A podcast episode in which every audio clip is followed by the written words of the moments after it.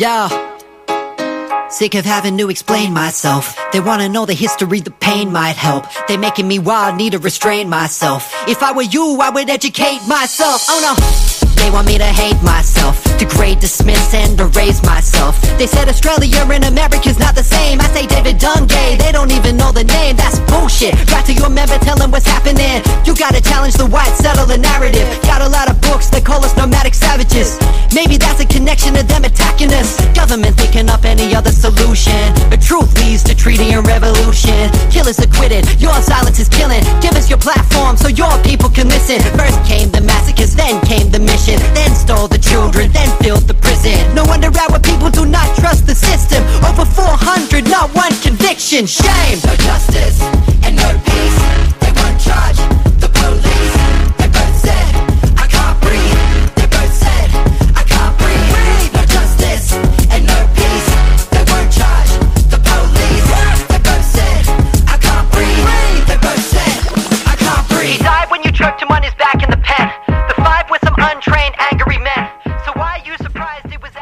Καλησπέρα σας, μαθήματα αναπνοής. Σήμερα μαζί μας η Μερόπη Μιχαλέλη από το διαδίκτυο από το Beton 7 Art Radio και από τη συχνότητα του ράδιο παρατηρητή στα 94 FM στη Θράκη.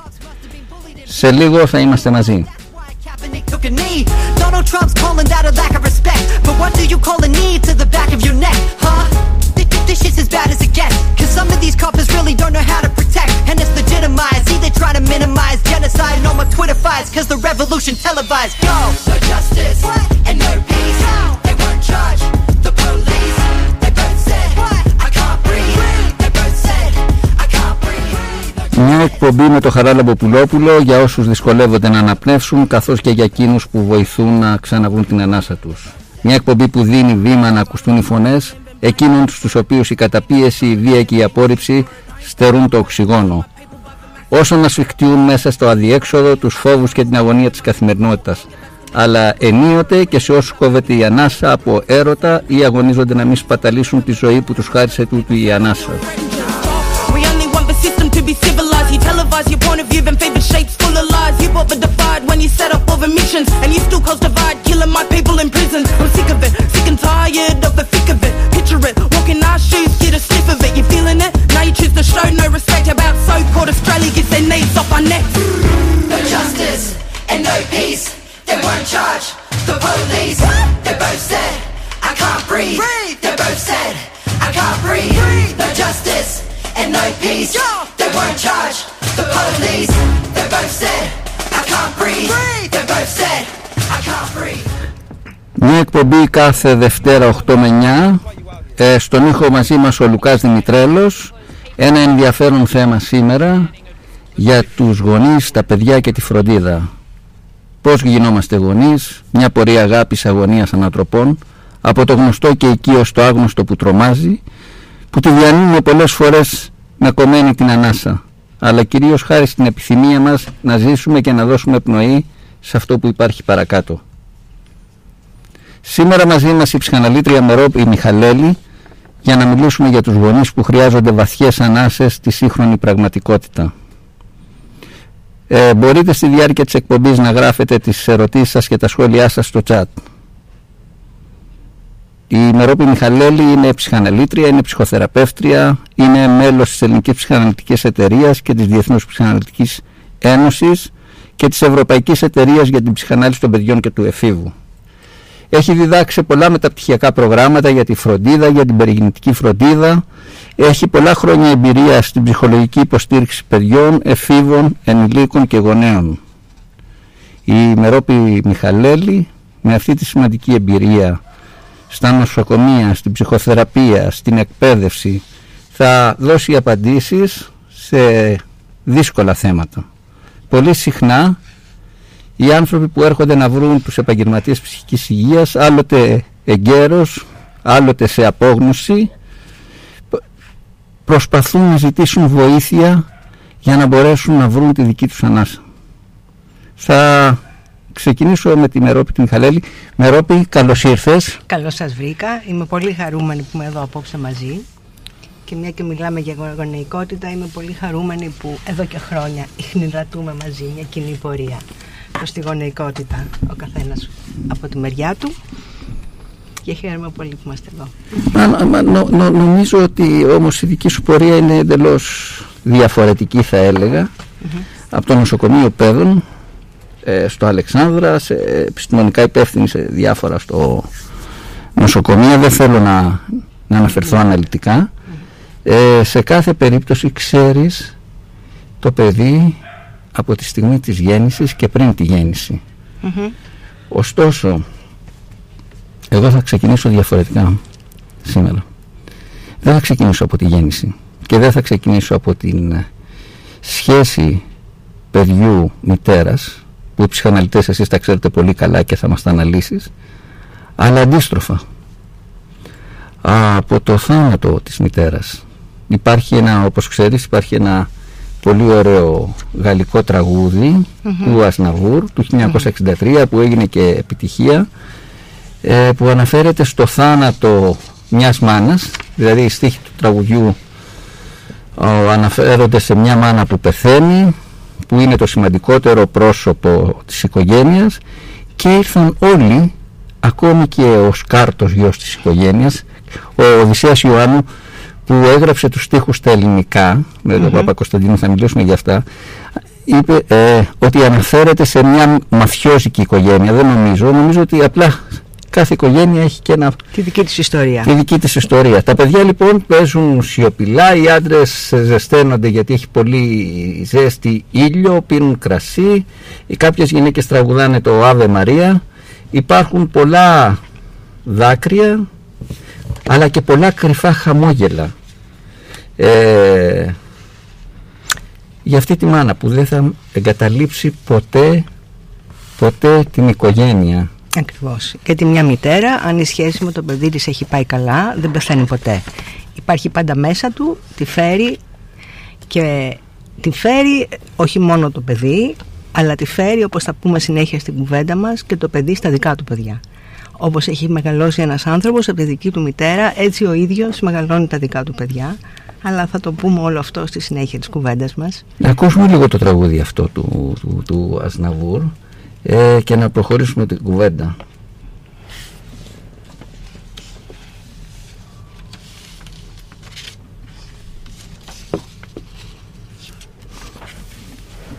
Το Λαμάμα είναι, είναι το 11ο άλμπουμ του, του Ασναβούρ που κυκλοφόρησε το 1963, έγινε best seller και πούλησε τότε πάνω από ένα εκατομμύριο αντίτυπα μόνο στη Γαλλία. Δεν θέλει να παίξει. Μας κάνει νούμερα έχουμε μια μεγάλη δυσκολία με το τραγούδι. Φαίνεται αρνείται. Κάναμε μια ανατροπή. Τον Ωστόσο, θέλω να μιλήσουμε λίγο γι' αυτό. Δηλαδή, τι σημαίνει η απώλεια της μάνας; Δηλαδή, να, να ξεκινήσουμε αντίστροφα.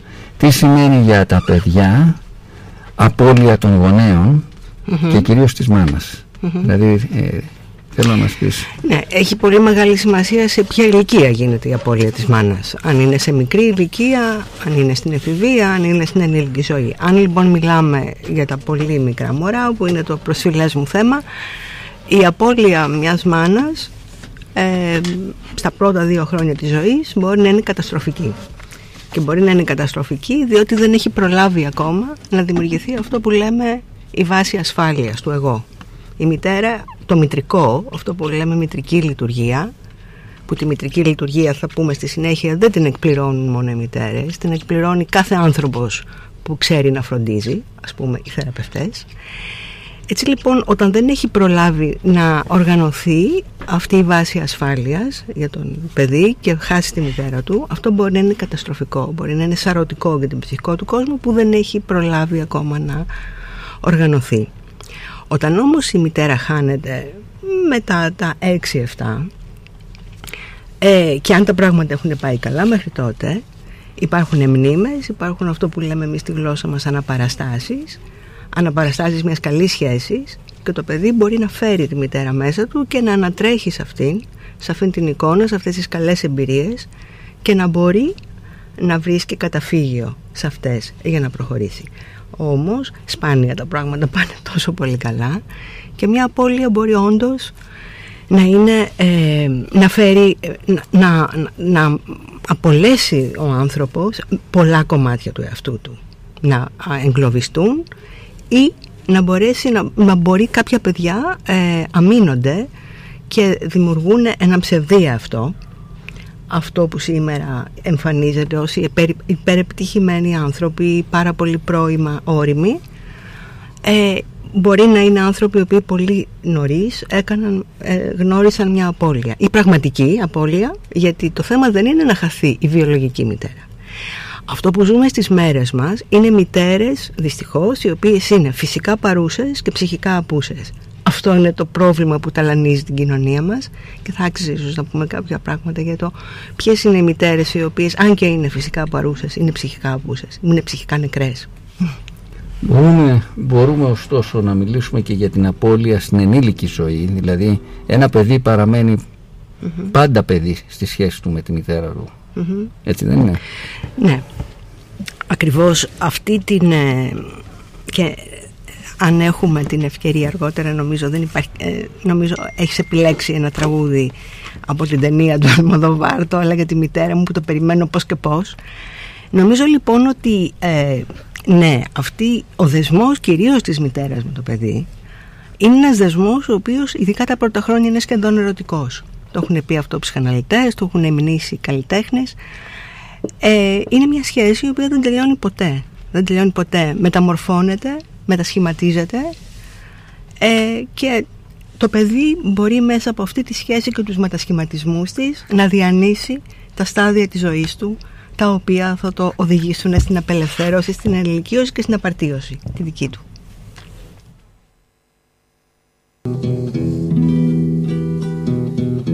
Ils sont venus, ils sont tous là. Dès qu'ils ont entendu ce cri, elle va mourir là.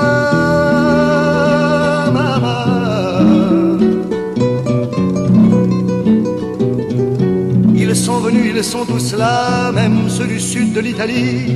Il y a même Giorgio, le fils maudit, avec des présents plein les bras. Tous les enfants jouent en silence autour du lit sur le carreau, mais leurs jeux n'ont pas d'importance, c'est un peu leur dernier cadeau.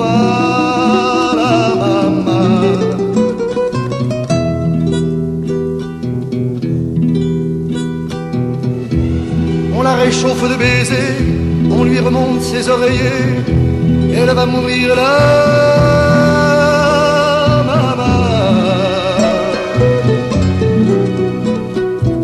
Sainte Marie pleine de grâce, dont la statue est sur la place, bien sûr vous lui tendez les bras en lui chantant Ave Maria.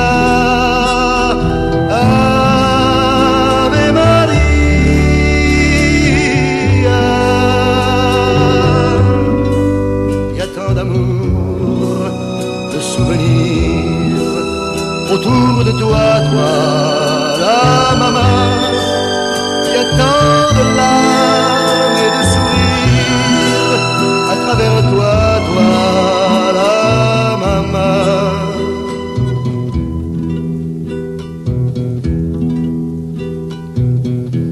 Et tous les hommes ont eu si chaud sur les chemins de grand soleil, elle va mourir là.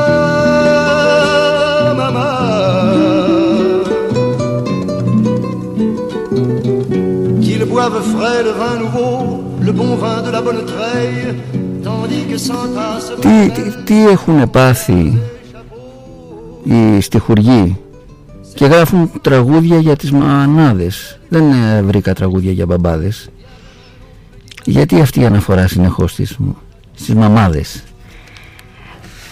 Λοιπόν, να πούμε την αναφορά στις μαμάδες διότι το μητρικό ε, αυτό που είναι η μητρική λειτουργία αλλά και το μητρικό είναι η βάση της ασφαλείας μας. Είναι, μπορούμε να πούμε ότι είναι το, ε, ε, μας εξασφαλίζει το αίσθημα ότι υπάρχουμε. Είναι η βάση για τα όνειρα και για τις σκέψεις μας. Είναι ένα στήριγμα για το εγώ μας. Και βεβαίως το μητρικό δεν εμπεριέχει μόνο τη σωματική και την ψυχική φροντίδα. Εμπεριέχει και πάρα πολύ αγωνία. Διότι πολύ συχνά το μητρικό συγχωνεύει κιόλας. Και οι άνθρωποι που έρχονται και μας βρίσκουν δεν είναι μόνο γιατί χάσαν τη μαμά τους, είναι γιατί πάρα πολύ συχνά έχουν συγχωνευτικές σχέσεις με τη μητέρα, από την οποία δεν μπορούν ποτέ να, να ξεχωρίσουν. Άρα λοιπόν αυτή η σχέση είναι μια σχέση που μας το απέδειξαν πλέον και οι νευροεπιστήμονες και υπάρχουν δύο βραβεία Νόμπελ γι' αυτό ότι οι, οι πρώιμες σχέσεις με τη μητέρα, όχι με τον πατέρα, με το μητρικό αντικείμενο, με το φροντιστή, είναι σχέσεις οι, οι οποίες ξεκι... όλη δηλαδή η φροντίδα που ξεκινάει από το τελευταίο τρίμηνο της εγκυμοσύνης και σε όλο τον πρώτο χρόνο της ζωής δομούν την αρχιτεκτονική του εγκεφάλου. Ο εγκέφαλός μας δομείται σύμφωνα με τις εμπειρίες τις οποίες έχουμε ζήσει από αυτές τις πρώιμες φροντίδες. Και όχι απλώς δομείται από αυτές τις πρώιμες εμπειρίες, αλλά όταν εμείς θα γίνουμε γονείς, αυτές οι πρώιμες εμπειρίες αναζωπυρώνονται, υπάρχουν γονίδια. Αυτό που κάποτε ονομάζαμε μητρικό ένστικτο, αυτό το μεγάλο πάθος αγάπης, ξέρουμε ότι τώρα έχει μια βιολογική βάση. Όταν λοιπόν γινόμαστε γονείς, αναζωπυρώνονται και ενεργοποιούνται αυτές οι πρώιμες εγγραφές από τη φροντίδα που εμείς έχουμε πάρει σαν μωρά. Και θα μεγαλώσουμε τα παιδιά μας έτσι όπως εμάς μας μεγαλώσανε. Βεβαίως εδώ μπαίνει ένα πολύ μεγάλο ερώτημα. Και αυτοί που δεν μεγάλωσαν καλά, τι γίνεται, πώς αλλάζει αυτό, πώς αλλάζουν αυτές οι εγγραφές; Θα το πούμε τώρα ή μετά το τραγούδι; Εγώ νομίζω ότι εγώ θα, θα επιμείνω λίγο σε αυτό γιατί πολύ συχνά ε, όταν είναι εν ζωή οι γονείς ε, μπορεί να, μην, να τους αμφισβητούμε, να είμαστε σε, σε, σε, απόσταση, να συγκρουόμαστε, να, να λέμε όχι δεν αντέχουμε, δεν αντέχουμε άλλο αλλά όταν τους χάσουμε τότε συνειδητοποιούμε την αξία τους. Ναι, γιατί η σχέση με τον γονέα και ειδικά με τη μητέρα και συγγνώμη θα πω για τον πατέρα αλλά η σχέση με, το, με τη μητέρα των πρώτων χρόνων της ζωής είναι μια σχέση που ακουμπάει το σώμα. Είναι μια σχέση σώμα με σώμα και πάντα αφήνει τη σφραγίδα της στο σώμα μας. Έτσι λοιπόν όταν χάσουμε τη μητέρα μας σε όποια ηλικία και αν είμαστε ακόμα και αν τα πράγματα δεν έχουν πάει καλά με τη μητέρα είναι αυτός, αυτή η απώλεια είναι μια σωματική απώλεια. Χάνουμε κάτι από την βρεφική μας ηλικία. Ναι, καταλαβαίνω. Καταλαβαίνω ότι σε όποια ηλικία και να είμαστε. Σε όποια ηλικία και να είμαστε. Αυτή η απώλεια είναι μια οδυνηρή απώλεια. Που ενεργοποιεί ακριβώς τη σημασία που είχε όταν ήμασταν μωρά. Αυτή είναι η ιδιαιτερότητα αυτής της σχέσης. Ότι σε όλη μας τη ζωή υπάρχουν οι εγγραφές οι, εμπει, οι εμπειρίες των πρώτων χρόνων της ζωής έχουν γραφτεί με τέτοιο τρόπο ανεξίτηλο που όταν χάσουμε τη μητέρα μας το σώμα μας, το βρεφικό μας σώμα είναι αυτό που υποφέρει. Το σώμα αυτό που φροντίστηκε από αυτήν πριν αρχίσουμε ακόμα να μιλάμε. Αυτό είναι ένα σώμα που φέρει πάντα το ίχνος αυτής της φροντίδας. Και όταν χαθεί η μητέρα, ακόμα και σε μεγάλη ηλικία, ενεργοποιείται αυτή η περίοδος, οι εμπειρίες αυτής της περίοδου που οι εμπειρίες αυτής της περίοδου της βρεφικής είναι εμπειρίες οι οποίες περνάνε μόνο μέσα από το σώμα. Δεν υπάρχει λόγος τότε. Αυτή είναι η ιδιαιτερότητα αυτής της σχέσης με τη μητέρα. Τώρα, ο πατέρας, ο πατέρας είναι ο νομοθέτης, αλλά στην αρχή της ζωής ο πατέρας φροντίζει να είναι καλά η μητέρα. Ο πατέρας δηλαδή παρεμβαίνει ως σύντροφος, εραστής και υποστηρικτής της μητέρας. Μπαίνει στη σχέση και αποκτά τεράστια σημασία από τον πρώτο χρόνο της ζωής και μετά διότι αν δεν παρέμβει ο πατέρας να χωρίσει τη μάνα από το παιδί από αυτή την τρέλα και τη συγχώνευση τότε έχουμε πάρα πολύ άσχημα πράγματα. Ας παραμείνουμε στη μητέρα, στιμήσουμε τη μητέρα ε, με το, το, το Λαμαμά, το, το Μαμά που τραγούδισε ο Παπακοσταντίνου σε διαφορετικούς στίχους του Οδυσσέα Ιωάννου δεν είναι η μετάφραση του τραγουδιού του Ασναβούρ αλλά είναι διαφορετική στίχη και νομίζω ότι μας ακούνε, μας αγγίζουν πολύ περισσότερο.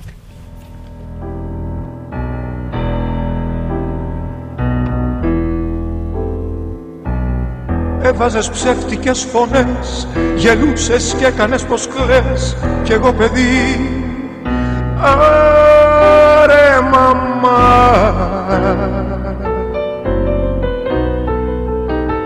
Πίσω μου τρέχεις μια ζωή με ένα πιάτο και μια ευχή. Τότε με κράταγες σφιχτά τώρα κοιτάς από μακριά.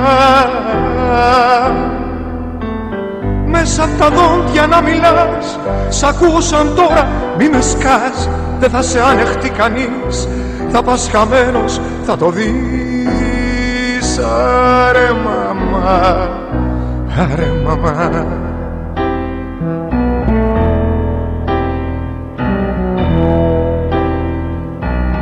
Ύστερα λόγια στο χαρτί. Συγγνώμη, σ' αγαπώ πολύ. Είμαι εδώ. Άρε μαμά.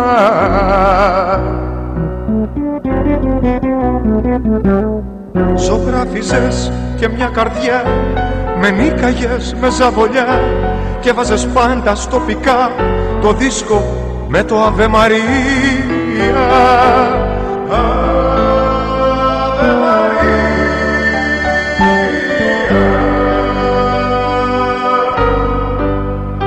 Χανόσουνα στη μουσική. Εσύ γινώσουν το παιδί Κι εγώ ένας άγγελος στη γη. Να σε προσέχω μια ζωή.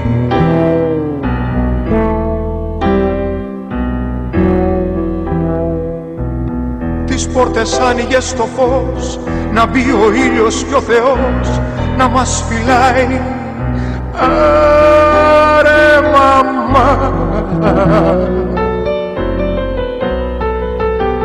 Τα βράδια ήσουν μια αγκαλιά Κι ανάμεσα απ' τα φιλιά Έκανες τη φωνή λαγού Το λύκο και την αλεπού. Και όταν γύριζα αργά Θα σου τα πάρω τα κλειδιά Θα βρεις τις πόρτες πια κλειστές Θα με πεθάνεις αυτό θες Άρε μαμά Beton 7 Art Radio, ε, ράδιος, ράδιο παρατηρητής στα 94 FM στη Θράκη. Γράψτε μας στο chat τα, τις ερωτήσεις σας, α, τα σχόλιά σας και θα τα μεταφέρουμε στην Μερόπιτη Μιχαλέλη που είναι μαζί μας ε, σε μια πολύ ενδιαφέρουσα συζήτηση.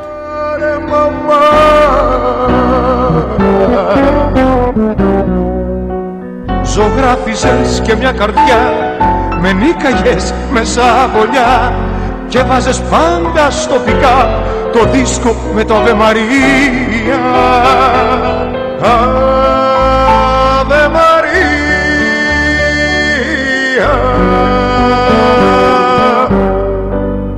Χανόσουνα στη μουσική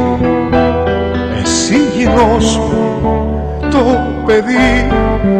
Κι εγώ ένας άγγελος στη γη Να σε προσέχω μια ζωή. Μαμά Πού πας Πού πας. Μαμά Μαμά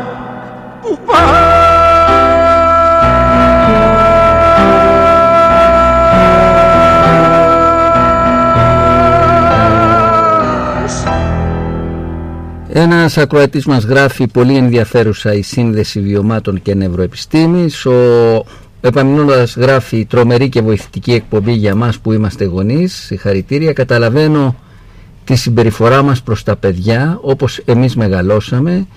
Τι συμβαίνει με τους δικούς μας γονείς, δηλαδή παππού γιαγιά και τι μεταφέρουμε στα παιδιά μας. Η Άννα γράφει αν μαθαίναμε για όλα αυτά πριν γίνουμε γονείς πόσο πιο ουσιαστικά θα μεγαλώναμε τα παιδιά και πώς θα φροντίζαμε και τον εαυτό μας. Τι λες Μαρόπη. Έτσι ακριβώς είναι ε, και νομίζω ότι όλα αυτά παίρνουν ακόμη πιο μεγάλη αξία ε, τα χρόνια αυτά που ζούμε όπου οι γυναίκες ε, φέρνουν στον κόσμο τα παιδιά πολύ μόνες τους υπάρχει μια τεράστια μοναξιά όχι μόνο στις μητέρες, στους μπαμπάδες ε, είναι αποκομμένοι από τα δίκτυα υποστήριξης και συνδεδεμένοι με τα κοινωνικά δίκτυα μόνο για τα οποία παραπληροφορούν και ενοχοποιούν. Θα το πούμε ίσως αυτό μετά αν προλάβουμε Θέλω λοιπόν να πω ότι η διαδικασία της γέννησης αλλά και του μεγαλώματος ενός παιδιού και ενός γονέα είναι ίσως η μόνη υπαρξιακή εμπειρία, η μόνη νομίζω, θα το πω με μεγάλη σιγουριά, θα βγάλω το νομίζω. Είναι λοιπόν η διαδικασία του μεγαλώματος ενός παιδιού αλλά και ενός γονέα ε, η μόνη υπαρξιακή εμπειρία όπου συναντιόνται το παρελθόν, το παρόν και το μέλλον ταυτοχρόνως. Το παρελθόν των γονέων με όλα όσα έχουν υποστεί, καλά και άσχημα, τις προσδοκίες που έχουν ε, διαμορφώσει σε ό,τι αφορά το γονεϊκό τους ρόλο. Αυτό είναι το παρελθόν των γονέων. Το παρόν είναι το μωρό με τις ικανότητές του, το παιδί, όχι μόνο, μόνο με τις ικανότητές του, με τις ελλείψεις του, πόσο είμαστε προετοιμασμένοι σήμερα από αυτόν τον κόσμο των social media και του Instagram να δεχτούμε παιδιά τα οποία ίσως δεν είναι όμορφα, ίσως δεν είναι έξυπνα, ίσως δεν θα πάνε στο Harvard, ίσως δεν θα κάνουν όλες αυτές τις προσδοκίες τις οποίες μας φορτώνει η κοινωνία. Άρα λοιπόν το μωρό έρχεται με τις ικανότητες, με τις ελλείψεις του και βεβαίως το πάρα πάρα πολύ σημαντικό κεφάλαιο στην εποχή μας, ο πολύ μεγάλος ρόλος που καλούνται να παίξουν στην συνάντηση των γονέων με το παιδί τους είναι οι επαγγελματίες που πλαισιώνουν την εγκυμοσύνη ε, και την γέννηση και την βρεφική περίοδο. Δυστυχώς στη χώρα μας έχουμε μια μεγάλη, ένα μεγάλο έλλειμμα σε αυτό, ίσως μιλήσουμε μια άλλη φορά γι' αυτό. Η εγκυμοσύνη και η βρεφική περίοδος δεν πλαισιώνονται από επαγγελματίες με κατάλληλες γνώσεις. Είμαστε πάρα πολύ πίσω στην Ελλάδα σε αυτό και αυτό είναι πολύ στενάχωρο όμως, όμως είναι πάρα πολύ σημαντικό να πούμε ότι το μεγάλο διάβημα, το μεγάλο διακύβευμα για το μεγάλωμα ενός παιδιού είναι να μπορέσει να βρει τη δική του διαδρομή, να μπορέσουν οι γονείς του να του επιτρέψουν να ξεχωρίσει από αυτούς και από το παρελθόν τους και να του αφήσουν να βρει τη δική του διαδρομή. Αυτό δεν είναι πάντα εύκολο, αυτό φέρνει πάρα πολύ μεγάλη αγωνία, ειδικά όταν βλέπουμε ως γονείς ένα παιδί να διαφέρει πάρα πολύ από εμάς, να διαφέρει πάρα πολύ από αυτά που εμείς έχουμε σχεδιάσει και προβλέψει γι' αυτό, να διαφέρει από αυτά που εμείς αντέχουμε και ζούμε εποχές όπου η ανθεκτικότητά μας ως γονέων και ως ενηλίκων γενικά είναι πάρα πολύ περιορισμένη στο διαφορετικό. Θέλουμε τα πράγματα να είναι όμοια. Ζητάμε ομοιότητες και είμαστε πολύ λίγο ανθεκτικοί στο διαφορετικό, στο έτερο, στην ετερότητα. Και αυτό κάνει τους ανθρώπους να είναι πάρα πολύ ευαίσθητοι και πάρα πολύ μόνοι. Ε, είπες για την, για την ε, βρεφική ηλικία, για την παιδική ηλικία και ενδεχομένως για την παραμέληση και την εγκατάλειψη. Εσύ δούλεψες πολλά χρόνια στο, στο Πέδον. Και στο Μητέρα, ε, και, στο, Κέντρο Βρεφών Μητέρα. Και στο Κέντρο Βρεφών Μητέρα. Ε, εδώ έχουμε παιδιά βρέφη εγκαταλελειμμένα, ε, παιδιά παραμελημένα, άρα α, γονιός δεν γεννιέσαι, γίνεσαι, έτσι δεν είναι; Ε, θες να μας μιλήσεις γι' αυτό γιατί πολλές φορές η εγκατάλειψη μπορεί να είναι πραγματική με την έννοια του να φαίνεται ή να είναι ε, αλλά μπορεί ε, να είναι και μέσα στο ίδιο το σπίτι να υπάρχει μια παραμεληση όταν το παιδί πάει σπίτι. Θες να μας, μιλήσεις λίγο για, την, για αυτή την εγκατάλειψη για αυτή την παραμέληση; Την παραμέληση λοιπόν ε, αυτού που είπαμε πριν των γονέων που είναι φυσικά παρόντες και ψυχικά απόντες. Να μιλήσουμε για αυτή την παραμέληση. Νομίζω ότι σήμερα ε, οι, οι, οι γονείς, οι νέοι γονείς, τα τελευταία δέκα χρόνια είναι πάρα πολύ απορροφημένοι από ένα μοντέλο ζωής εξαιρετικά γρήγορο, εξαιρετικά αγχώδες, ε, από μια καθημερινότητα η οποία είναι πολύ κουραστική, πολύ κοπιαστική και έχει πάρα πολλές ε, επιβολές ε, σε ό,τι αφορά το τι είναι πολιτικά ορθό. Σε, ό, σε ό,τι αφορά τη γονεϊκότητα. Έτσι λοιπόν οι γονείς ε, όντας ματαιωμένοι οι ίδιοι πολύ συχνά δεν αντέχουν δεν αντέχουν να αυτό το δυναμικό το οποίο φέρνει το παιδί δεν αντέχουν να το συναντήσουν. Το συναντάνε το βράδυ κατάκοποι υπερδιαγερμένοι μια πολύ σπουδαία ψυχαναλήτρια Γαλλίδα, η Ροζίν Ντομπρέ έχει πει ότι έτσι όπως είναι οι ημέρες των γονέων είναι οι νύχτες των παιδιών. Όταν δηλαδή οι γονείς το πρωί είναι γεμάτοι διέγερση και ματαιώσεις, τα μωρά, τα παιδιά το βράδυ δεν μπορούν να κοιμηθούν. Δεν είναι τυχαίο ότι πάρα πολλά παιδιά σήμερα και σε διάφορες ηλικίες δεν μπορούν να κοιμηθούν. Έτσι λοιπόν αυτό που συμβαίνει σήμερα είναι ότι ε, οι άνθρωποι, οι γονείς, οι νέοι γονείς δεν αντέχουν να συναντήσουν αυτό το οποίο φέρνει το παιδί τους, δεν αντέχουν να κάνουν μια πραγματική συνάντηση να, με ό,τι έχει πάνω τους ως ιδιαιτερότητες, ως ικανότητες αλλά και ως ελλείψεις αυτό το παιδί με αποτέλεσμα να αμήνονται με αποτέλεσμα να φοβούνται πάρα πολύ τα συναισθήματα και να ζουν μια ζωή μαζί του πάρα πολύ μηχανιστική η οποία συνίσταται στο να το στρέφουν προς επιτεύγματα, προς μηχανικά επιτεύγματα, προς βαθμούς, προς πρωταθλητισμό. Δεν λέω ότι όλα αυτά είναι κακά. Λέω όμως ότι είναι κακά όταν αυτά αντικαθιστούν την πραγματική συναισθηματική ζωή όταν αντικαθιστούν τα πραγματικά συναισθήματα τα οποία μπορούν να εκφραστούν με λόγια και να τα μοιραστεί κανείς μέσα σε ένα, μέσα σε ένα σπίτι. Αυτό λοιπόν δημιουργεί σιγά σιγά ένα στέγνομα της ψυχής και των γονιών και των παιδιών με πολύ κακές συνέπειες, τα περισσότερα ψυχοσωματικά νοσήματα τα οποία σήμερα φουντώνουν διαρκώς, τα τυπικά και άτυπα αυτοάνοσα, οφείλονται ακριβώς σε αυτόν τον πάρα πολύ μηχανιστικό τρόπο ζωής που έχει στεγνώσει την ψυχή και έχει δώσει έμφαση μόνο στο πράτην, χωρίς το νιώθιν. Αυτά είναι όμως για, για τους πολλούς. Εγώ θέλω να μείνω σε αυτά τα παιδιά που είναι εγκαταλελειμμένα, σε αυτά τα παιδιά που είναι στα, στα, στα ιδρύματα, σε αυτά τα παιδιά που το εγκατέλειψαν και φυσικά οι γονείς τους, όχι μόνο Ε, υπάρχει, ένα, υπάρχει ένα πολύ ωραίο τραγούδι του, του John Lennon, ε, το, το Mother, που το έγραψε το 1971 το οποίο αναφέρεται ουσιαστικά στη δικιά του εγκατάλειψη από τους γονείς του, από τη μητέρα του που τον άφησε σε ηλικία 5 ετών, πήγε να τον ξαναβρει μετά από πάρα πολλά χρόνια. Ωραία. Ε, θα πούμε λοιπόν μετά για αυτά. Και θέλω λίγο αυτά τα παιδιά να τα δούμε γιατί αυτά τα παιδιά ε, μεγαλώνουν ένα, με, ένα πολύ μεγαλύτερο βάρος από ότι τα, τα άλλα παιδιά που έχουν mm-hmm. τους γονείς τους δίπλα. Ωραία.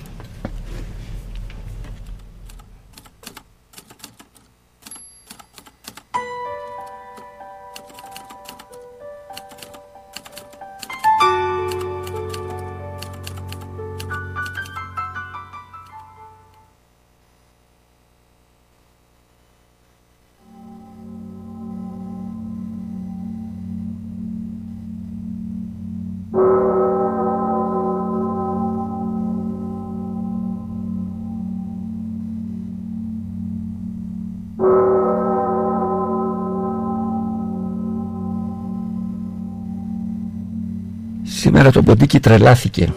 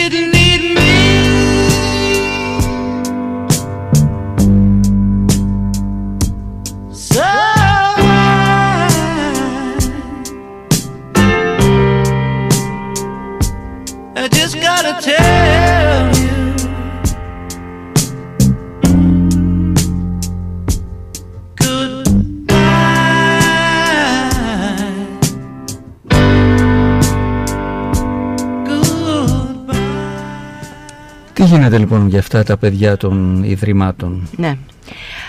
Αυτή είναι μια μάστιγα, ειδικά στη χώρα μας δεν γνωρίζω τα νούμερα. Στην Αγγλία επίσης το φαινόμενο είναι πάρα πολύ ε, αυξανόμενο. Ε, η εγκατάλειψη των παιδιών είναι ένα, μία από τις συνέπειες και τα φαινόμενα της κοινωνικο-οικονομικής κρίσης. Πάντα εγκαταλείπονταν τα παιδιά, αλλά σε περιόδους μεγάλης οικονομικής κρίσης τότε ήταν που τα παιδιά εγκαταλείπονταν. Άρα λοιπόν πριν εγκαταλειφθεί ένα παιδί υπάρχει η μητέρα του, υπάρχει ο γεννήτορας, ο πατέρας που το εγκαταλείπουν. Ας αναρωτηθούμε λοιπόν πριν την εγκατάλειψη τι θα μπορούσαμε να κάνουμε για να μειωθούν αυτές οι εγκαταλείψεις. Νομίζω ότι σαν κοινωνία, σαν επαγγελματίες που είμαστε όλοι εμείς εδώ, εσύ, εγώ, οι άνθρωποι τους οποίους επηρεάζουμε, οι μαθητές μας, οι φοιτητές μας, είμαστε υποχρεωμένοι να ευαισθητοποιήσουμε τις αρχές ε, αυτής της χώρας και τέλος πάντων τους εαυτούς μας για το πώς μπορούμε να πλαισιώνουμε τους γονείς την ώρα που γεννάνε τα παιδιά τους έτσι ώστε να μην νιώθουν μόνοι όπως είπα προηγουμένως και να τα εγκαταλείπουν. Η γέννηση σήμερα είναι περισσότερο από ποτέ ένα φαινόμενο ε, συλλογικό. Είπα ότι οι γυναίκες είναι πάρα πολύ μόνες τους. Οι κοπέλες που γεννάνε τα παιδιά τους και όλα αυτά τα φαινόμενα βρεφοκτονιών και εγκαταλείψεων τα οποία ζούμε τα τελευταία χρόνια είναι γιατί είναι κοπέλες. Έτσι είναι συγκλονιστικό ότι ακούμε στις ειδήσεις και σε όλο τον κίτρινο τύπο εγκατέλειψε το παιδί της, το πέταξε στα σκουπίδια κτλ. Αυτό που δεν λέμε όμως ποτέ είναι τι κάναμε εμείς σαν κοινωνία για να, μην, για να μην φτάσει σε αυτό το σημείο. Τι έκανε η οικογένειά της, τι έκαναν οι συμμαθητές, τι έκαναν οι δάσκαλοι, τι έκαναν οι γιατροί που την είδαν. Ε; Τι κάνουμε εμείς σαν κοινωνία για να μην φτάσουν οι μητέρες, οι νέες μητέρες να εγκαταλείπουν σήμερα τα παιδιά τους. Μπορούμε να κάνουμε πάρα πολλά πράγματα. Η διαδικασία της γέννησης είναι μια διαδικασία και μια στιγμή που μπορεί να αναστραφεί το τραυματικό παρελθόν ακόμα και του πιο πολυτραυματισμένου γονέα. Το λέω αυτό, αυτή είναι όλη η εμπειρία που έχω. Και στο μευτήριο και στο παιδόν που εργάστηκα και στο Έλενα που εκπαιδεύουμε για πάρα πολλά χρόνια τους επαγγελματίες εκεί έχουμε αντιστρέψει ε, διαδικασίες υιοθεσίας. Δηλαδή μητέρες που είχαν κάνει τη διαδικασία να στείλουν τα παιδιά τους στη μητέρα με, με την βοήθεια για την πλαισίωση των επαγγελματιών έχουμε βοηθήσει να πάρουν ε, όταν νιώθουν υποστηριγμένες παίρνουν τα παιδιά τους στο σπίτι και φεύγουν. Λοιπόν, τι γίνεται τώρα με αυτά τα παιδιά που όντως εγκαταλείπονται; Άρα, εγώ λέω, βάζω ένα πολύ σημαντικό δέμα πώς μπορούμε να μειώσουμε την εγκατάλειψη, γιατί μπορούμε να κάνουμε πάρα πολλά προς αυτήν την κατεύθυνση. Πάρα, πάρα πολλά μπορούμε να κάνουμε. Αν όμως παρόλα αυτά εγκαταλειφθεί ένα παιδί. Κάποιες μητέρες είναι τόσο τοξικές που το καλύτερο πράγμα, η μεγαλύτερη πράξη αγάπης που μπορούν να κάνουν είναι να αφήσουν το παιδί τους σε κάποια δομή, σε κάποια άλλη οικογένεια που μπορεί αυτή να το μεγαλώσει. Και εδώ πάλι θα πω ότι το τι έχει, το ποιο θα είναι η έκβαση και ποια θα είναι τα επεπρωμένα αυτού του μωρού, αυτού του παιδιού, έχει να κάνει πάρα πολύ και με το σε ποια ηλικία έγινε ο αποχωρισμός, σε ποια ηλικία εγκαταλείφθηκε και κυρίως ποιες ήταν οι εμπειρίες του πριν από, ε, πριν από ε, την εγκατάλειψη. Ο μεγαλύτερος θεωρητικός της, ε, του resilience, της ανθεκτικότητας, ο Μπορίς Σιρουλνίκ, ε, γράφει ότι ένας από τους δύο είναι οι παράγοντες που βοηθάνε να είναι ένα παιδί ανθεκτικό όταν εγκαταλειφθεί και χάσει τους γονείς του. Αυτός ήταν ένας Εβραίος ο οποίος έχασε στις μεγάλη, ε, στη μεγάλη σφαγή των Εβραίων στον Μπορντό, έχασε και τους δύο γονείς του. Λοιπόν, ε, ο Μπορίς Ιρουλνίκ λέει ότι για να αναπτύξει ανθεκτικότητα ένα παιδί πρέπει να προηγείται μια καλή σχέση και να καταφέρει μετά να κάνει ένα αφήγημα, να μπορέσει να αφηγηθεί στον εαυτό του τη ζωή του. Αλλά για να αφηγηθεί στον εαυτό του τη ζωή του και αυτό που έχει υποστεί, πάλι χρειάζεται ανθρώπους, πάλι χρειάζεται επαγγελματίες να το βοηθήσουν στο ίδρυμα που θα πάει να μπορέσει να ξαναζήσει λοιπόν τη ζωή του, να τη γράψει αλλιώς. Το σενάριο δηλαδή της ζωής δεν είναι ένα. Αυτά τα παιδιά λοιπόν την καταλημμένα έχουν κατάλληλα εκπαιδευμένους ε, θεραπευτές, ε, προσωπικό φροντίδας στους θεσμούς που πηγαίνουν, μπορούν να επαναδιατυπώσουν το σενάριο της ζωής τους. Το σενάριο της ζωής μας μπορεί να ξαναγραφτεί χάρη σε αυτούς που μας βοηθάνε να το ξαναζήσουμε αλλιώς, να το δούμε αλλιώς, να το επανεξετάσουμε αλλιώς. Δεν είναι ένα και διαπαντός. Γίνονται συνέχεια επαναδιευθετήσεις, επανεγγραφή και αυτή την επανεγγραφή του, σε, του σεναρίου της εγκατάλειψης είμαστε εμείς υπεύθυνοι επαγγελματίες να βοηθήσουμε αυτά τα παιδιά να το κάνουν. Ωστόσο είναι αναπτυγμένοι και οι ιδρυματικοί θεσμοί που δεν επιτρέπουν και στους επαγγελματίες να κάνουν αυτό που λέμε καλή Δηλαδή πολλά παιδιά βρίσκονται αυτή τη στιγμή στη, σε, σε ιδρύματα εκκλησιαστικά, παραεκκλησιαστικά, φιλανθρωπικά, παρακρατικά, ενώ θα, αυτά τα παιδιά που έχουν εγκαταλειφθεί από τις οικογένειές τους θα μπορούσαν να πάνε σε ανάδοχες οικογένειες. Ο, ο θεσμός της αναδοχης δεν εφαρμόζεται στη χώρα μας όπως θα έπρεπε. Τα παιδιά μένουν στα ιδρύματα για μεγάλο χρονικό διάστημα με αρκετά τραύματα με, και ιδρύματα που δεν έχουν επαγγελματίες γιατί αν υπήρχαν άνθρωποι να στηρίξουν ενδεχομένως να βοηθούσαν αυτά τα παιδιά να ενταχθούν. Τι μπορούμε να κάνουμε για αυτά τα παιδιά; Δηλαδή, εκτός από το ψυχοθεραπευτικό. Εγώ νομίζω Ναι. ότι ε, χωρίς κατάλληλα εκπαιδευμένους ε, επαγγελματίες επαγγελματίες που θα στηρίζουν τα παιδιά αλλά και που θα εκπαιδεύσουν τις ανάδοχες οικογένειες. Η αναδοχή δεν είναι κάτι απλό. Οι ανάδοχες οικογένειες στο εξωτερικό, στη Γαλλία τουλάχιστον που ξέρω, έχω την εμπειρία είναι εξαιρετικά εκπαιδευμένες. Δεν είναι απλώς άνθρωποι συγχωρέστε με για αυτό που θα πω που ε, κάνουν ένα ταχύρυθμο πρόγραμμα εκπαίδευσης και κυρίως έχουν, έχουν κίνητρα ε, οικονομικά. Οι ανάδοχες οικογένειες θέλουν μια πολύ μακρά εκπαίδευση, ε, μια πολύ σοβαρή επιλογή. Και νομίζω ότι πρέπει το κράτος μας ε, να αποφασίσει κάποτε ότι ακόμα και η οικονομία, η οικονομία της χώρας έχει πάρα πολλά να κερδίσει αν επενδύσει στην πρωτοβάθμια φροντίδα υγείας ε, και σε όλα αυτά τα ζητήματα για τα οποία μιλάμε σήμερα. Έχει γίνει από το London School of Economics μια πάρα πολύ σημαντική μελέτη που λέει πόσο κοστίζει στο κράτος και στην δημόσια οικονομία η μη παρέμβαση στην περιγεννητική περίοδο, η μη στήριξη της ε, γέννησης και του πρώτου χρόνου της ζωής. Κοστίζει πάρα πολλά χρήματα. Ενώ αντιθέτως το να στηρίξουμε μια μητέρα μόνη κοστίζει πάρα πολύ λιγότερο από το να χρειάζεται να φροντιστεί ένα παιδί το οποίο πάει στο ίδρυμα ή θα έχει πολύ σοβαρές εξελικτικές διαταραχές.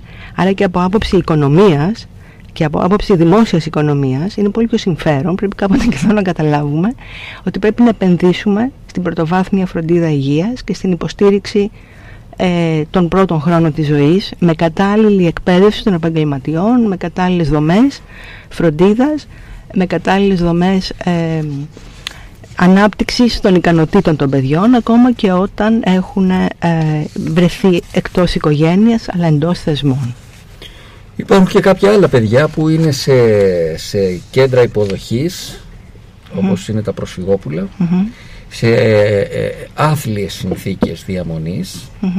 Ε, και εκεί είναι ακόμη χειρότερη η κατάσταση. Δηλαδή τι γίνεται με αυτά τα παιδιά στη Μόρια σε- στα, στα διάφορα κέντρα υποδοχής και ταυτοποίησης που ναι μπορεί να είναι κοντά στη μάνα αλλά είναι σε, σε μια κατάσταση υψηλού κινδύνου. Εγώ νομίζω ότι αυτά τα φαινόμενα είναι η- το στίγμα της κοινωνίας μας.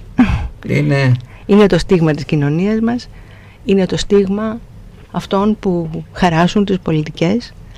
Ε, είναι ένα κολοσιαίο ζήτημα αυτό. Εγώ νιώθω πάρα πολύ μικρή για να το συζητήσουμε αυτό σήμερα. Είναι ένας, ένας, ένας υπέροχος κόσμος. Έτσι νομίζω.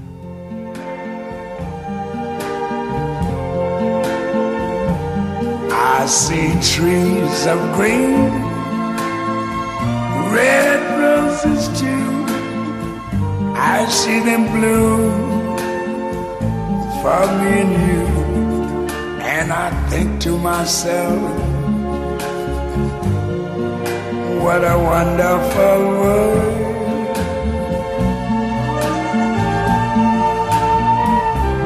I see skies of blue and clouds of white, the bright blessed day, the dark sacred night, and I think to myself, what a wonderful world.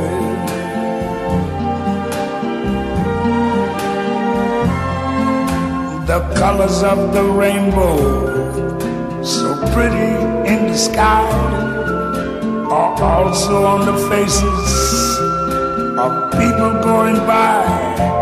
I see friends shaking hands, saying, How do you do?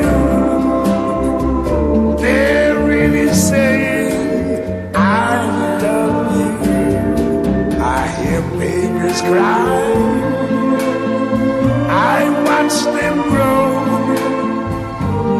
Learn much more than I never knew. And I think to myself, what a wonderful world. Yes, I think to myself, what a wonderful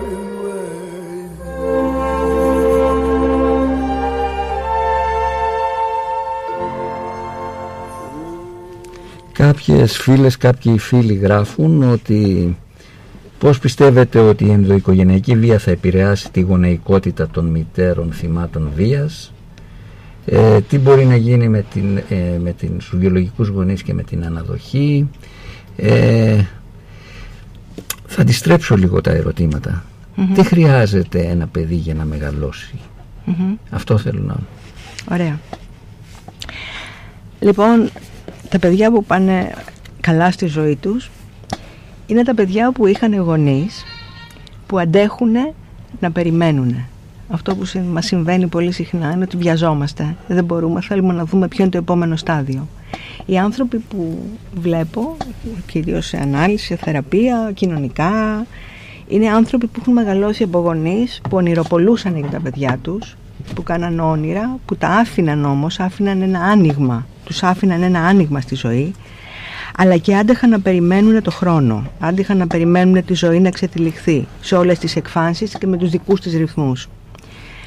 Αυτά τα παιδιά λοιπόν που μεγαλώνουν με τέτοιους γονείς που ονειροπολούν, που ονειροπολούν το άνοιγμά τους στον έξω κόσμο, είναι παιδιά που έχουν φτερά. Εγώ αυτά τα παιδιά, τα, όλους τους ανθρώπους, τους αποκαλώ αποδημητικά πουλιά.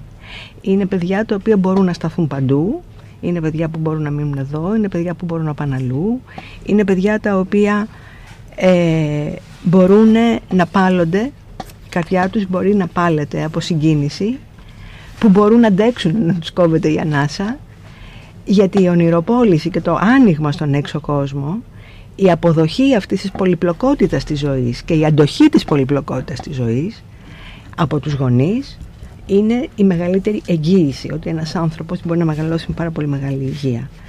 Οι γονείς οι οποίοι δέχονται το απροσδόκητο, που δέχονται την έκπληξη, δέχονται να εκπλαγούν, δέχονται την, να, συ- αυτό το συναρπαστικό το οποίο μπορεί να φέρει το μεγάλωμα του παιδιού τους, είναι αυτοί οι γονείς οι οποίοι ευνοούν την εξέλιξη και την ομαλή του εξέλιξη. Αυτοί που δεν βάζουν προδιαγραφές εντός των οποίων θα πρέπει το παιδί να μεγαλώσει.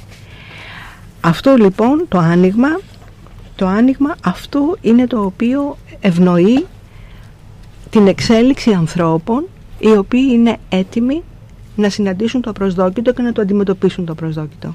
Αυτά λοιπόν είναι τα παιδιά τα οποία πάνε καλά. Τα μεγαλωμένα με ονειροπολίσεις και με άνοιγμα προς τον έξω κόσμο και εμπιστοσύνη ότι μπορούν να διαχειριστούν και απροσδόκητες καταστάσεις.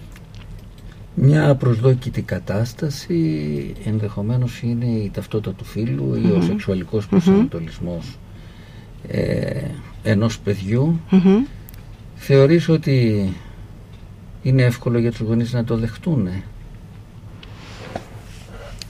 Στην Ελλάδα αυτό είναι ακόμα ένα πολύ μεγάλο ταμπού. Είμαστε και σε αυτό αρκετά πίσω. Ε, νομίζω όμως ότι σιγά σιγά ε, οι απαντήσεις έρχονται, έρχονται καμία φορά από την επιστήμη. Όταν δηλαδή υπάρχουν τόσο πολύ μεγάλα επιστημονικά επιτεύγματα που επιτρέπουν σε έναν άνθρωπο να μπει στο χειρουργείο σαν άντρας και μετά από λίγες ώρες να βγει σαν γυναίκα και αυτά είναι πράγματα που συμβαίνουν σε πολλές κοινωνίες αυτά θα μας οδηγήσουν σιγά σιγά να δεχτούμε ότι ίσως όλη αυτή η, η διαδρομή της ταυτότητας φύλου ε, είναι κάτι το οποίο ε, ε, έχει πάρα πολλές συνιστώσεις, έχει, έχει πάρα, είναι μια τεράστια και πολύπλοκη και πολυσύνθετη διαδρομή για την οποία όταν εκτρέπεται από αυτό που οι γονείς περίμεναν, όταν οι γονείς περιμένουν δηλαδή ότι το βιολογικό φύλλο του παιδιού τους θα αντιστοιχεί και με την ταυτότητα του φύλου του, του κοινωνικού, ε, να έχουν τη δυνατότητα να μπορούν σιγά σιγά να βλέπουν ότι αυτή η, αυτή η απόσταση είναι μια απόσταση που, για την οποία δεν θα ντρέπονται. Να δεχτούν δηλαδή ότι μπορεί ένας άνθρωπος να έχει μια ψυχή που η ψυχή του δεν ταυτίζεται απαραίτητα με το φύλλο, το φύλλο της ψυχής δεν ταυτίζεται με το φύλλο το, το βιολογικό με το οποίο το παιδί γεννήθηκε. Σήμερα σιγά σιγά πρέπει να το δεχτούμε αυτό, ότι μπορεί μια γυναικεία ψυχή να, να κατοικεί μέσα σε ένα αντρικό σώμα, μια αντρική ψυχή να κατοικεί μέσα σε ένα, αντρικό, σε ένα γυναικείο σώμα. Και δεν χρειάζεται να γίνουν επεμβάσεις, δηλαδή το, η ταυτότητα ε, ορίζεται από το ίδιο το άτομο. Δηλαδή το, το, κοινωνικό φύλλο όπως και δεν ορίζεται από τους άλλους. Ε, άρα θα πρέπει να αποδεχθεί κάποια στιγμή η κοινωνία μας τη διαφορετικοτητα Υπάρχει ένα, Υπάρχει ένα πολύ ωραίο τραγούδι, πολύ γνωστό, σε όλους πολύ γνωστό, το, το, τον Queen όπως ξέρεις. Ναι, το, το αγαπημένο. Το αγαπη... και είναι και αγαπημένος σου, στο, στο, στο, είχα ζητήσει και έχουν περάσει 35 χρόνια από τότε που η Queen με το μοναδικό Freddie Mercury το αγαπημένο Freddie Mercury. Έπαιξαν αυτό το τραγούδι στο Webley ναι. ε, σε μια ιστορική συναυλία με ανθρωπιστικό χαρακτήρα για να συγκεντρωθούν χρήματα για την mm Αιθιοπία. Ποιο είναι αυτό, το θυμόμαστε; Για να το θυμηθούμε.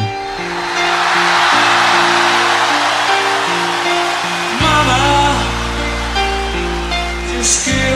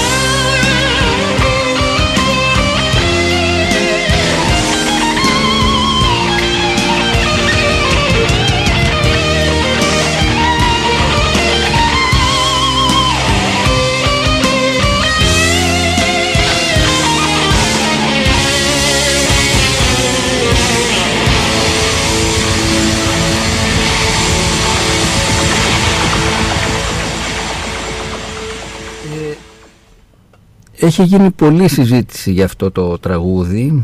Είναι μια, κάποιοι λένε, κάποιοι συνεργάτες του, mm του Freddie Mercury ήταν η πρώτη έμεση αποκάλυψη της ταυτότητάς του. Λέει ότι σκότωσα τον, σκότωσα τον, τον, τον άντρα, τον, τον straight και ε, κάνει μια προσπάθεια να βρει ένα νέο εαυτό. Βέβαια ο Freddie Mercury ε, μέχρι το θάνατό του δεν αποκάλυψε ότι ήταν γκέι. Ε, κάποιοι τον, τον, τον χρησιμοποίησαν ε, αλλά η κοινωνία εκείνη την περίοδο ήταν πάρα πολύ ωστόσο γι' αυτό το τραγούδι και στη, και στη βιογραφία του Mercury υπάρχουν αντίστοιχες αναφορές. Είναι μια δύσκολη, μια δύσκολη κοινωνία για να αποδεχθεί τη διαφορετικότητα. Είναι μια δύσκολη κοινωνία για να αποδεχθεί ε, γονείς που είναι από αυτό που ορίζει η κυρίαρχη για παράδειγμα να γίνουν γονείς. Υπάρχει μια εξαιρετική ταινία την έχεις, δεν ξέρω αν την έχεις δει το, το όλα για τη μητέρα μου δεν ξέρεις το το, το, το, το, όλα για τη μητέρα μου είναι μια ταινία που έχει κλέψει ένα μεγάλο κομμάτι της καρδιάς μου και του μυαλού μου για πολλά χρόνια. Την έβλεπα κατά επανάληψη και πήγαινα στη Σινεματέκ στο Παρίσι Οπότε είχα την ευκαιρία να πάω, να βρεθώ στο Παρίσι και ε, προσπαθούσα να καταλάβω τον κόσμο του Αλμοδοβάρα, ο οποίος είναι, νομίζω ότι μόνο αυτός ο ιδιοφύης άνθρωπος θα μπορούσε να αποδώσει με τόση μεγάλη ευαισθησία, με τόση μεγάλη ευθεντικότητα και με τόση μεγάλη αλήθεια όλες τις εκφάνσεις της μητρότητας, όλες τις εκφάνσεις της ε, ταυτότητας η οποία περνάει μέσα από της, ακόμα και της ανδρικής ταυτότητας η οποία κρατάει όλο αυτόν τον ιερό δεσμό και τον έρωτα με τη μητέρα και νομίζω ότι κανένας σαν τον Αλμοδοβάρ και θα συνεχίσουμε ίσως και μετά το τραγούδι το οποίο νομίζω θα βάλεις τώρα ε, κανένας δεν θα μπορούσε να δείξει σε μία και μόνη ταινία ζηλεύω πάρα πολύ. Εμείς οι ψυχαναλυτές, όσα κείμενα και να γράψουμε, δεν θα μπορέσουμε ποτέ να αποδώσουμε με τόση δύναμη αυτό που μπορεί η τέχνη να κάνει.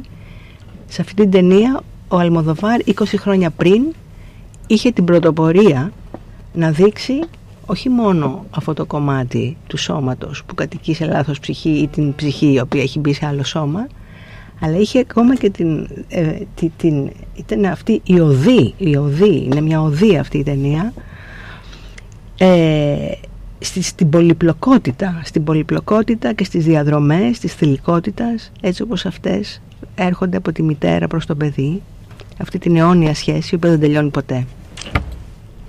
Μου χρωστάς, μου χρωστάς μια εκπομπή για τους μπαμπάδες,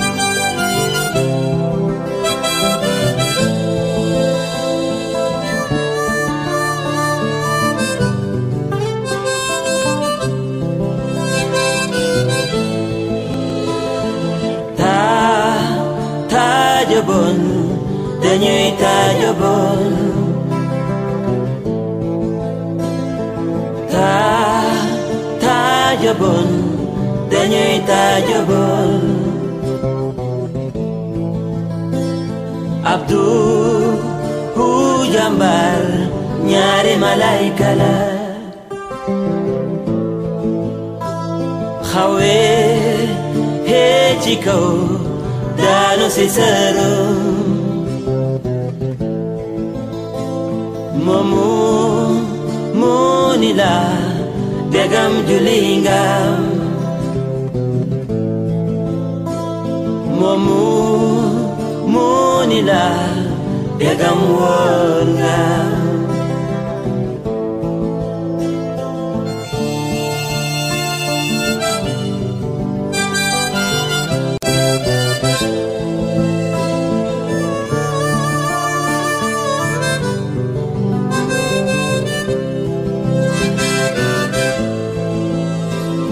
Hawe, hey, chico, dano si sel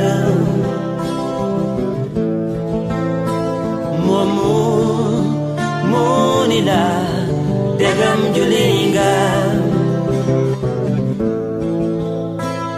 Mumu Munila Degam Wa.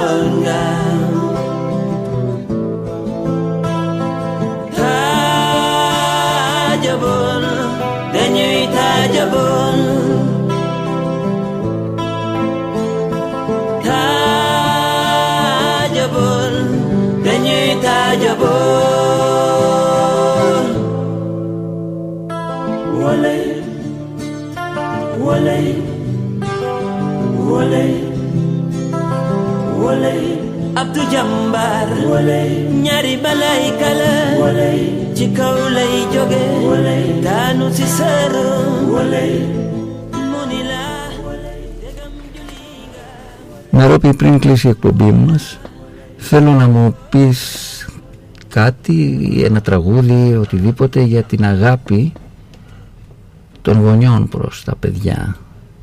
Και θα σου πω και εγώ κάτι που μπορεί να λένε τα παιδιά να κλείσουμε την εκπομπή προς τους γονείς Εγώ νομίζω ότι αυτό το όνειρο με το οποίο όλοι γεννηθήκαμε και το κρατάμε μέχρι το θάνατό μας ότι θα έχουμε πάντα μία μητέρα, μια μητέρα θεά που θα μας αγαπάει ανεφόρον, θα μας φροντίζει και δεν θα μας αφήσει ποτέ. Αυτό το όνειρο μας το ματαιώνει η πραγματικότητα. Αλλά εκεί που μπορούμε να το συναντήσουμε ανέπαφο είναι στην τέχνη, στους καλλιτέχνες, σε κάποιους πολύ μεγάλους καλλιτέχνες όπως τον Αλμοδοβάρο που ακούσαμε πριν που μιλάει διαρκώς για τη μητέρα του. Έτσι λοιπόν ένας τέτοιος καλλιτέχνης πάρα πολύ αγαπημένος μου είναι ο Πολ Βερλέν που έχει γράψει ένα καταπληκτικό ποίημα που λέγεται Mon rêve familier, το οικείο μου όνειρο. Λέει λοιπόν, κάνω συχνά αυτό το παράξενο και διαπεραστικό όνειρο μιας άγνωστης γυναίκας που αγαπώ και που με αγαπά και η οποία δεν είναι κάθε φορά εντελώς ίδια ούτε εντελώς άλλη αλλά με αγαπά και με κατανοεί. Α, είναι πάρα πολύ ωραίο. Αυτό το, αυτό το θέλουμε όλοι μας από τη μέρα που γεννιόμαστε μέχρι την ώρα που πεθαίνουμε. Πράγματι. Υπάρχει και μια πολύ ωραία ταινία. Εγώ θα σου, θα σου αφιερώσω ένα τραγούδι από μια πολύ ωραία ταινία. Την οικογένεια Μπελιέ. Μια τετραμελή οικογένεια αγροτών.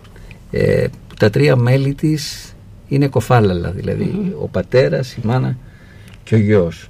Η μόνη που μπορεί να ακούσει και να μιλήσει είναι η κόρη, μια 16χρονη κοπέλα ε, και είναι ουσιαστικά η φωνή του σπιτιού. Κάποια στιγμή ε, ο καθηγητής μουσικής του σχολείου θα ανακαλύψει ότι έχει μια εξαιρετική φωνή και θα της προσπαθήσει να την πείσει να αρχικά να πάει σε ένα διαγωνισμό τραγουδιού σε ένα ραδιοφωνικό σταθμό στο Παρίσι και αργότερα να ακολουθήσει ανάλογες σπουδές. Εκεί λοιπόν που γίνεται η οντισιόν τραγουδάει ένα τραγούδι στους γονείς της ε, και δείχνοντας τους γονείς με την γλώσσα που καταλαβαίνουν οι γονείς της αλλά και στην κριτική επιτροπή. Ας κλείσουμε την εκπομπή με αυτό το τραγούδι. Το «Ζεβόλ». Mes chers parents, je pars Je vous aime et je pars. Vous n'aurez plus d'enfants ce soir. Je ne m'enfuis pas, je vole. Comprenez bien, je vole. Sans fumée, sans alcool. Je vole, je vole. Elle m'observait hier, soucieuse, troublée, ma mère, comme si elle le sentait. En fait, elle se doutait, entendait. J'ai dit que j'étais bien, tout à fait l'air serein. Elle a fait comme de rien, et mon père démuni a souri ne pas se retourner, s'éloigner un peu plus. Il y a gare, une autre gare, et enfin l'Atlantique. Mes chers parents, je pars. Je vous aime. Αγαπητοί μου γονείς, φεύγω, σας αγαπώ, μα φεύγω, δεν θα έχετε πλέον παιδιά, απόψε δεν δραπετεύω, πετώ. Καταλάβετε το καλά. Πετώ χωρίς καπνό, χωρίς αλκοόλ. Πετώ, πετώ, πετώ. Σας ευχαριστούμε που μας ακούσατε σήμερα, που ήσασταν μαζί μας. Θα τα πούμε την επόμενη εβδομάδα με ένα θέμα που αφορά την αλληλεγγύη, την κοινωνική αλληλεγγύη. Σε ευχαριστούμε Μερόπη που είσαι μαζί μας και, και σου είπα ότι χρωστάς μια εκπομπή για, για τους μπαμπάδες. Γιατί ωραία. μείναμε στις μαμάδες. Και εγώ κόλλησα με τις μαμάδες όπως κατάλαβες. Ευχαριστώ πάρα πολύ, ήταν πραγματικά πάρα πολύ μεγάλη χαρά η κουβέντα μας η απόψινή.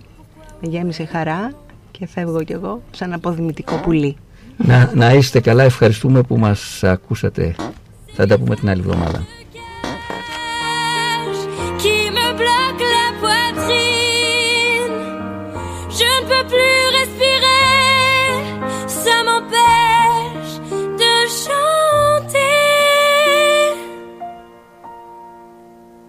Mes chers parents, je pars.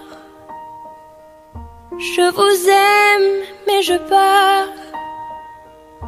Vous n'aurez plus d'enfants ce soir. Je ne m'enfuis pas, je vole. Comprenez bien, je vole. Sans fumée, sans alcool. Je vole, je vole. La la la la la la. La la la la la la. La la la la la la. Je vole, je vole.